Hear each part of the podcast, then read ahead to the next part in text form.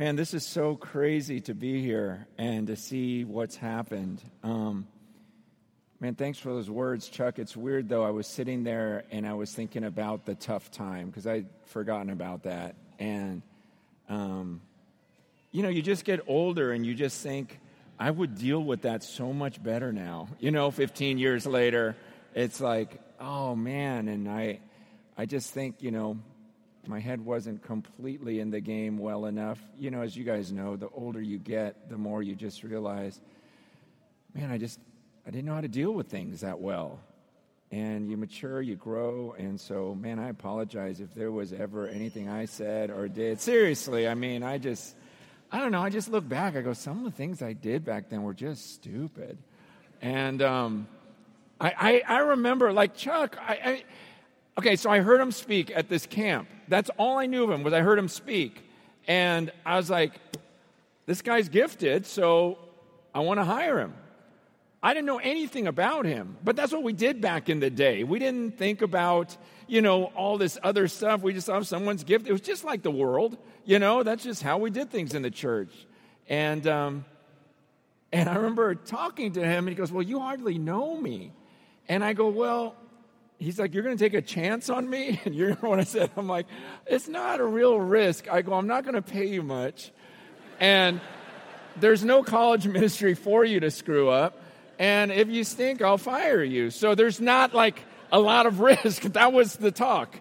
And, um, but I, I remember one of the, one of the first memories, I was thinking, okay, what, what's the earliest memory? I remember someone came down and, and we were playing golf and it was me and you paired up against this other you know guy and this uh, you know and i just don't like to lose. And it came down to this putt and chuck was putting. And i said dude if you make this i will give you a raise. And his friend starts laughing and chuck looks at his friend and goes no he's serious and i was i mean i just don't like to lose but i'm thinking back to just all of the you, you know, just, just life. If that was like 20 years ago, I mean, think about 20 years ago. How did you imagine life to be? What did you imagine it was going to be 20 years from then? You know, and so much has happened in, in his life and Barbara's life since those days, and, and my life. I'm just going, what happened these last 20 years? And I remember uh, when Chuck left Cornerstone. it was actually a really exciting time, and I think it's pertinent to this because it was at a time when I was telling, we had about 60 something staff, I think almost 70 staff. It was ridiculous. And I just told them at a staff meeting, I go, I want you all to leave. I would love it if every one of you left because it's so safe if you guys show up or not show up, it's going to be fine. I said, God has this, God is, God's going to take care of things here. And, and I like living by faith. And I said, there was something about starting a church and just looking at my wife and going, honey, what do you think? Let's just try. And everything, you're just like, God, you have to come through. Like that dependence on Him. I was looking at the staff and going, seriously, I want you all to feel that. You don't feel that as long as you attend here. Because my faith will carry this. But man, when you're out and you just leave and you go and you just try something, there's something that you get from God that you won't get any other way. And if you don't go, you, you, you might get weird. That just, it happens in the church. We think, oh, you, you know, it's just like high school reunion. You see those people go, man, you've changed. And it's weird when you see someone change. But it's weirder when they don't change, right? And it's like, whoa, you're still doing the same thing as high school. Are you kidding me? And sometimes in the church, we don't recognize the weirdness of staying the same. And I was praying about that. I go, God, what do I speak to these guys about? I want to celebrate the 10 years, be amazed at what God's done that, that we, we didn't imagine back then. But then at the same time, what do I speak on? And I felt like that's what the Lord put on my mind is if you don't keep multiplying. See, at the 10 year mark, things can get very, very weird now. because you can develop habits that you don't know are weird. And you just keep doing the same thing. And, and I love this idea of, of growing through getting smaller. Because when you leave and you start, man, all the guys that planted churches out of Cornerstone out that day, they all came back and thanked me and said, There's no way I would have learned this under you. I go, exact. There's no way. You, you, you're only going to go so far until you take a step of faith and it's you and God, and you're going, God, I can't pull this off without you. You get stuck. And yet we naturally gravitate to that comfort. And um, I have this cousin, and um, I remember when I was a kid, okay, my parents died real young, so I, I just didn't have a whole lot of help. But I remember my uh, cousin, he was like seven or eight, and, you know, we're sitting down Thanksgiving or something, and, and he grabs his plate. You know, we get our plate, and he goes to his mom, and he goes, Mom, you know, he just used like a little baby voice when he talked to his mom. And he was like, Can you cut my meat meat? And and I saw his mom cutting, okay, I cut your meat meat, you know, and she's cutting his meat meat. And I was thinking, that's cool. I, I've always cut my own meat since I was like five, you know, but that's cool. You know, that's kind of nice. You got a mom that cuts your meat for you. That's really cool. What was weird was when he was 16. no, I'm not kidding. 16, still that same baby voice, I swear, and going, Mommy, cut my meat meat. And she'd go, Okay, I cut your meat meat. And I'm just, I don't know who to get mad at. Like, is it her? Like, knock it off. Hand him the knife. Don't do that for him you know, or to look at him and say, dude, even if my mom would have cut my meat, I wouldn't let her. Like, come on, this is weird now. And that's what the writer of Hebrews talks about in Hebrews chapter 5 when he says, hey, by this time, you should be teachers, but you need someone to teach you again the basic principles of the oracles of God. You need milk, not solid food. Everyone who lives on milk is an unskilled in the word of righteousness since he's a child. Solid food is for the mature. And, and, and he's writing to this church and going, Do you realize how weird this is? Do you know how strange it is that you still need someone? to cut up the meat for you on a Sunday morning and go, Here, let me give you a little meat meat, you know? And it's weird that some of you have been believers for like five years and you still don't read the Word of God for yourself. You don't get alone with Him and go, Oh, this is the greatest. You and me. I love being alone with you. I love opening your word. I get so much. I, I hear people who've been in churches for years going, I don't really get anything when I read the Bible. I just like it when Chuck teaches. And it's like, are you serious? You're serious. You're still the same. You still need this? That's what, that's what he's saying here. He's like, you should have been a teacher by now. I'm not even cutting meat, I'm giving you the bottle still. I remember one of the dumbest illustrations I ever gave. I mean, not dumbest, I thought it was actually pretty good, but it got me in the most trouble. Um, was I came up one Sunday morning and I had these two like balloons in my shirt. I was preaching this passage. I go, This is what I feel like every Sunday. Come on up here. Come on, come on.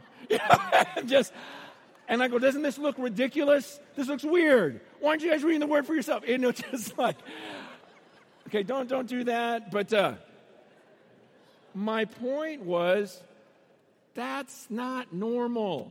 Okay, it's not normal. But something I've been noticing in Scripture is the churches in this book, almost every single church that's mentioned in the New Testament, at some point drifted away into weirdness. Like really strange, evil things, but they don't notice it.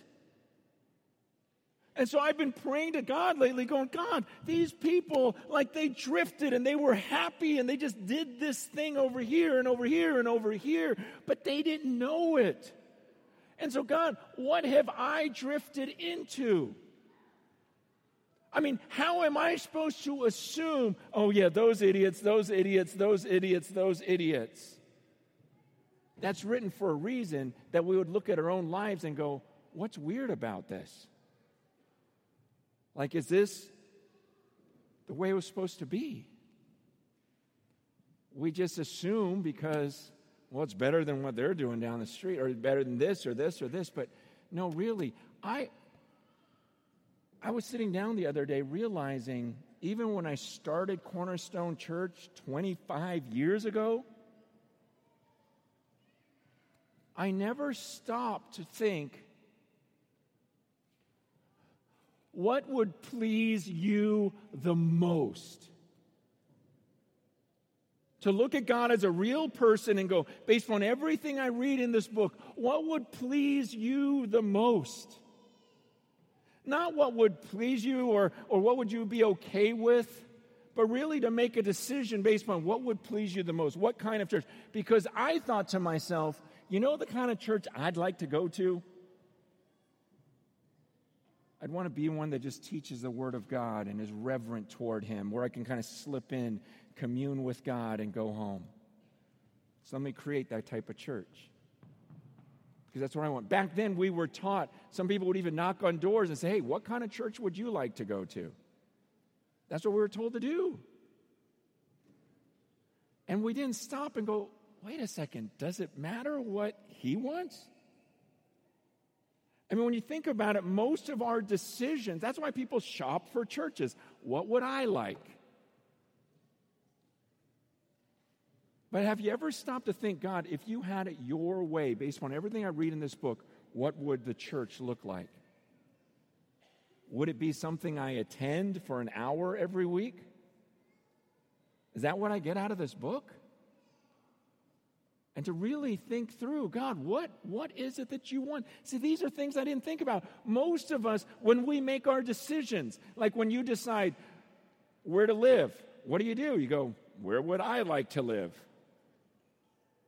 And for those of us who are Christians, we kind of go, okay, would God be okay with that? I think he'd be okay with that. You see, that's a far cry from going, God, if I could please you most, where would I live? Is that how you make your decisions in life? When you're buying a car, do you go, oh, I want that car? I think God would be okay with that. Or do you go, God, if I wanted to please you most, what car would please you the most? Just decisions we make. What job should I take? What would please you the most? See, so often we make our decisions based upon what will God tolerate rather than what would please him the most. And I realized, man, I did that even with starting a church. I didn't look in the scriptures and go, God, what is it that you wanted the most? When I look in the scripture, Paul talks to the Galatian church. And remember the words he uses for them? He's like, Who bewitched you? He's like, What happened to you guys? And he even says, I feel like I wasted my time with you. Then, then when he writes to the Corinthian church, he's just, it's just like sarcasm after sarcasm. Chapter one, he's like, wait a second, I heard that there's divisions among you.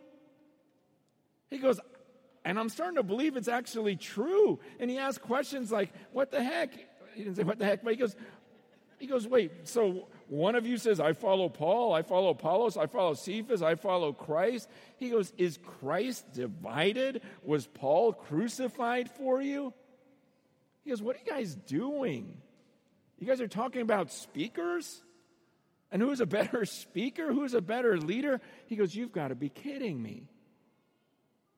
You guys have gotten so weird. And he goes on, he goes, you, you guys are boasting about who's smarter than the other person? He goes, Where's the wise man? Man, it's those, those wise that you're boasting about. He goes, They don't even understand the kingdom of heaven. He goes on, he goes, he goes, There's lawsuits among you. And he asks a question. He goes, I love this. In fact, I was doing a wedding not too long ago, and I ended up doing it all based upon these four or five words. He says, Why not rather be wronged? Five words. I said to this couple, You know what? This is the passage the Lord gave me this morning. I don't know why. 1 Corinthians, why not rather be wronged? Instead, you're suing each other? And he, he just goes, That's so ridiculous, Paul says. He goes, Don't you understand the church is going to judge angels? And now you're going to unbelievers to figure out your mess because you're fighting about who's right. And he goes, If you really believe in heaven, why not rather be wronged? That's an important question. He goes, This is at the core, the crux of Christianity was Jesus said, Look, rejoice when they when they reject you Rejoice when they persecute you falsely. And that's why Paul's saying, wait, wouldn't you rather be wronged? But you guys are all fighting for your rights. And then guys were getting drunk at communion. A guy was sleeping with his own stepmother. he's going, and you're proud? He's like, why didn't you kick the guy out of the church? What, what are you doing here? And then he got to the point, he goes, You guys don't even believe in the resurrection anymore? So when you read scripture, like you see this pattern of this flow. In fact, when you get to the book of Revelation, then it gets really wild because he addresses seven churches, and five of them, his message is, You better repent or else. He says to the church in, in Ephesus, hey, you better repent or else I'm going to remove your, I'm just going to remove the church. I don't want you like that. He says to the church in uh, Pergamum, he goes, you better repent or I'm going to wage war with you with the tongue of my mouth. And he says to the church in Thyatira, he goes, you better repent or I'm going to throw you in a tribulation. He says to the church in Laodicea, you better repent or I'm going to spit you out of my mouth. And he says to the church in Sardis, You better repent, or I'm going to come like a thief in the night. So it's all these repent or else or else or else. Why? Because they all drifted. And then the rest of the book of Revelation is about look, I'm not kidding. And so it's caused me to look at my life and go, God, are there weird things? There are so many weird things. And I think a lot of us know this with church in America. It's very strange. It's perfectly normal for you to leave today, look at your wife or your friend or whoever, and say, What do you think of service? And it's perfectly normal for someone to say, I didn't like the worship. Okay, do you know how weird that is? That we have conversations like this? Do you think in the whole Bible, you, you think there was ever a time in the Old Testament when someone walked away and goes, I didn't really like the sacrifices today? See the way that, you know, he killed that bull? I, I didn't like it. Like, it was never for them. They knew it. They understood. This is not a consumer thing where we shop for churches and oh, I like this, I don't like this. Do you understand how weird it is when we do that? When we go, I didn't like the worship today? Did it ever occur to you that it really wasn't for you? Revelation 4 and 5 talk about those four living creatures that are around the throne of God, and it says, night and day, they never, they never stop saying, Holy, holy, holy is the Lord God Almighty, who was and is and is to come. Holy, holy, holy day and night. You think a day passes where one of the angels looks at the other one and goes, I didn't really like it today. I didn't really like it. Do you understand our weirdness? How much we've made it about us. It's like, well, I don't want to go to the new church plant because I, I like it better here. I like the way he cuts my meat more than they do. That's really weird. It really is. We just get used to it. And that's why I was looking at these churches going, they got used to things in Ephesus and Pergamum and Thyatira and Smyrna. They got used to different things. They didn't see their own weirdness. And I'm just saying, it's the 10 year mark. And you can get very, very strange now. And you can make this about you. And now you'll have four churches to choose from, along with the other hundred in the city. And it does something strange to you unless you decide, like, I'm going to step out in faith. I, when I left Cornerstone about seven or eight years ago, I went to China. This is one of the first times I saw how weird we were. I went to China, I went to an underground church. In fact, I wasn't allowed, I was only allowed to take one family member. And so it was me and my oldest daughter.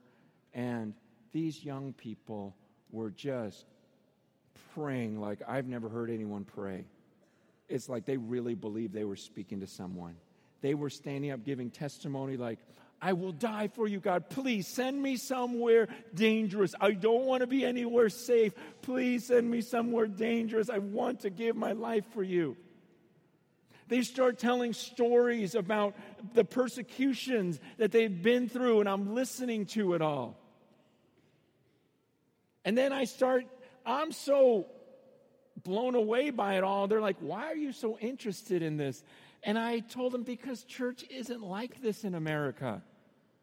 They're like, Well, what's it like? I told them, Well, we have buildings that we call churches. And we go to these buildings for like an hour, hour and a half. And, and if a guy down the street's a better teacher, we'll go there. Or if the music's better, we'll go there. Or if we're going to fight with someone in the church, we'll go to a different one. Or if their, their stance on morality, if I want to get a divorce and they're confront me, I'll go to the church down the street. You know, we just, we just, this is what we call church. And they started laughing hysterically. I, I, that was the one thing when my daughter and I left, my daughter looks at me and goes, Dad, that was so weird. Did you see how they were laughing? they thought you were trying to be funny. I go, I know. Like they look at what we do and go, How did you ever get there? That is so weird. How did you read the Bible and end up where you're at? And I thought, oh my gosh, 1.5 billion people can see our weirdness, but we think it's totally normal. And then, oh, then I was in Dallas, which is weird in itself, but uh, I was in Dallas and I was going to speak at this event. Normal thing, I speak at conference every week, no big deal. But my friend, who's a pastor in India, drove me to this conference and dropped me off. And we got there, he saw the lights, the animals, like it was like a big Easter thing, and it's just, and he just starts laughing. And he goes, You Americans are so funny. And I go, Why? He goes, No one will show up unless there's a good band or a good speaker. I was like, Yeah. He goes, In India, if people hear that there's going to be a prayer meeting, they'll flock to it. If people hear that they're going to take communion, they get excited. But you Americans, you only get excited if it's the right band and the right speaker, then thousands of people will come. But if they said tonight was a prayer meeting, no one would show up, right? I go, well, not no one, but yeah, maybe five. And he just said, that's so weird. And, and I thought, I go, okay, imagine God. Imagine being God. It just hit me at that moment. I'm picturing him looking at the world and here's India, and one point, however many billion people there, and the believers there. Oh, there's a prayer meeting. We're going to come into the presence of God. Are you kidding me? Let's go. We get to be in the presence of God with other believers. We're going to break bread and remember his son and his sacrifice. And then in America, Oh, Hillsong United is coming, and, and Tim Keller's going to be there. Okay, okay, okay, let's go. Because we know it's just, it's just the truth. If we said they were going to be here in this arena tonight, it'd be packed out. But if you said we're going to take communion tonight, and remember the body and blood of Jesus, do you see the weirdness in that? From God's perspective, and to go, what would please Him most? man, I wanted to just celebrate the 10 year thing, but at the same time, I want to warn let's be careful that we keep living by faith and keep the main thing the main thing. It's wonderful that you're multiplying. I hope you multiply more. I hope that you step out in faith yourself. Some of you thought you were just going to come and attend today, just like you will for the rest of your life. And maybe God's saying, you know, it's time to step up. I love hearing Chris and Sharon and hear their story and go, wow, that's really cool. You just open up your house and look what came out of it. But the thing is, is I know Chris and Sharon. They're normal people. I mean, I don't want to say average, but just, yeah, they're just people. You know, there's nothing, it's just, but we want to be faithful with what we have. Man, you've got to take a step of faith.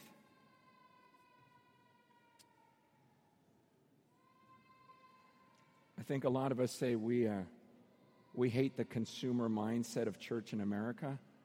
But my question is, what are you doing to change that? Do you refuse to be a consumer and say, no, instead, I'm going to devote myself to those things that early church did? See, what keeps us from multiplying is our consumer mindset. If we were actually devoted, like that early church was, Acts 2.42, devoted to the Lord's to the apostles' teaching, if we are devoted to prayer, if we are devoted to the fellowship, if we are devoted to communion, then why wouldn't we branch out and multiply? It's like, well, I want, I want communion done a certain way, and I like the way they do it there. Really? You've been a believer how long and you've never led communion out of your house? Well, I like the way he teaches the word. Really? You're a believer this long and you can't read the word for yourself? Prayer meeting, you, you need a band there? I mean, isn't there anything in you that's just like, man, I would just want like five people in a living room seeking God Himself? And just thinking, man, what, what if we could make the ground shake like they did in Acts? What if we could just see fire fall? Like, that's a lot more exciting than a band. Okay, just a few weeks ago, I took my family on vacation, and um, I have seven children. And uh, we went to the snow, and I said, We're going for four days in a cabin, and here's the rule nothing electronic. No iPads, no phone. Some, some of you are looking at me like, he's crazy. How do you live without a, an iPad or a phone? I just said, nothing. There's nothing electronic. And we ended up, I mean, the whole ride there, you're not watching movies. Um, we had to talk to each other, entertain each other. And I knew what would happen. We ended up having the greatest time. We didn't miss the electronics at all. We're out hiking in the snow, snowball fights, you know, sledding, snowboarding. You know, it was just, you know, just a fire, and we're just laughing at night at each other and just telling stories. And we came back, and it was like, God, I don't want to go back to this world. Some of you remember it used to be that way. And you're listening to me going, man, the relationships. It was so much better. And I'm saying, with the church, we always think if we add something else, it'll make it better, make it better, make it better. Isn't that what we've done in life? And now we're just stressed out trying to keep up with everyone. I don't know, you know, how many emails are backed up in here. I don't know how many text messages. This is not living. And many of us go, man, I remember when I could just look at someone and talk to them. And they'd look me in the eyes and we'd have conversation. I remember when the kids, I remember, okay, when color TVs came out. And I remember this one rich family where the kid had a TV in his room. And I used to think that's so ridiculous. Watching TV as a family is already bad enough, and now you watch it separately. I had no idea the day was coming when everyone's going to do this. And for some of you, you hear that, you go, man, wouldn't it be refreshing just to be around people again? And I'm just saying, in the church, I think you'd be surprised if you were just in a room with 10 people and a Bible and a piece of bread and a cup. How amazing of an experience that could be. Sometimes we've got to get rid of the clutter to really find the better thing. This is why we're multiplying. Sure, we could get the whole staff together and bring more people in and add more and more elements. I'm telling you, that early church, what did they have? They learned to appreciate the presence of God in prayer, which was better, way better than any program we can put together. I just want to close with this one thought. You know, it was the same thing I was saying to Chuck and the crew 10 years ago. Hebrews 11:6 Without faith it's impossible to please God. And anyone who comes to him must believe that he exists and that he rewards those who earnestly seek him. But even today as we go my goal today was not oh I hope they like me. My goal today was not oh I hope I feel good about the talk afterwards. My goal was Okay, God, you were in this room. You heard everything I said. Did that please you? What, what pleases you most? And Hebrews says, well, let me just tell you this without faith, it's impossible to please Him. And I want you to look at your life if you're really about pleasing Him and going, what are you doing that requires faith? Because if you don't step into that, you're going to get weird you're going to get weird. And many of you already are, and you know it. You know it. You know it's weird that you've been in the church this long and someone is still cutting your meat. And I'm just saying, pray about it, the change. Because I was even thinking this morning, I'm 50 years old now, I'm a grandfather. I was like, Lord, I don't want to just get up and give another message. Don't let me sink into that. There's no time to just cruise now. I'm going to stand before God any second. When I think of how many of my friends this year got some pain, one guy had a stomach ache, cancer. Another guy, oh, my headache, cancer. It's just guys younger than me. That call is going to come, and we stand before this God, and I want to end with no regrets. I'm going, God, I can't afford to cruise. I can't afford for this year to be like last year. That's weird. I should be so much closer to you. I should be so much more powerful than I've ever been because that's what I read about in this book. And if I stay the same, I'm going to get weird. So praise God for the steps of faith. But I'm telling you, if you don't take one now, you're going to get weird and it's going to hurt the church.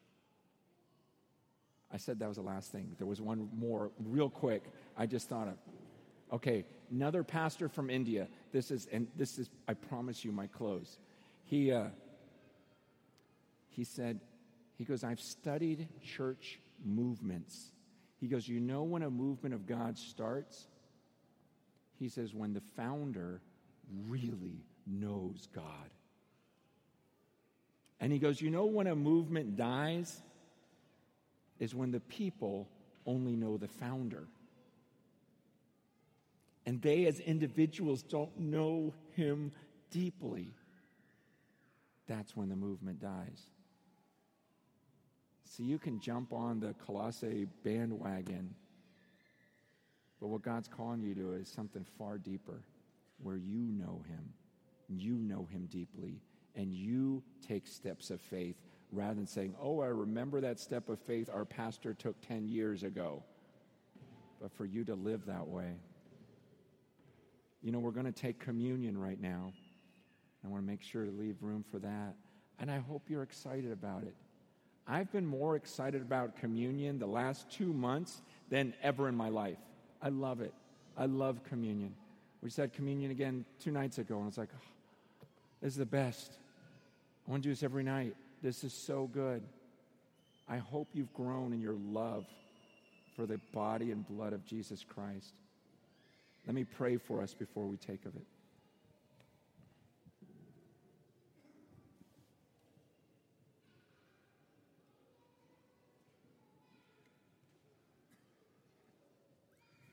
God, I pray for a miracle right now by your Holy Spirit. God, would you open our eyes to all the ways which we've become so weird and irreverent and unbiblical? God, even as we take of the bread and cup, help us to examine ourselves. Help us to examine the body, the blood, God, are we excited about things more than your sacrifice? Is this a chore or a ritual to us, God? Don't let this get old, Father. We're here because your Son died for us. There's no way I would even try to speak to you, knowing who you are. I wouldn't dare come into your presence except by the blood of Jesus. You are a terrifying, holy, holy, holy God. And we come into your presence because of your love and because your Son made it possible. And may we never love anything more than this that we have access to you because of your Son, Jesus, and that is who we celebrate today. So, God, may we do this now in remembrance of you and in a way that pleases you most. In Jesus' name, amen.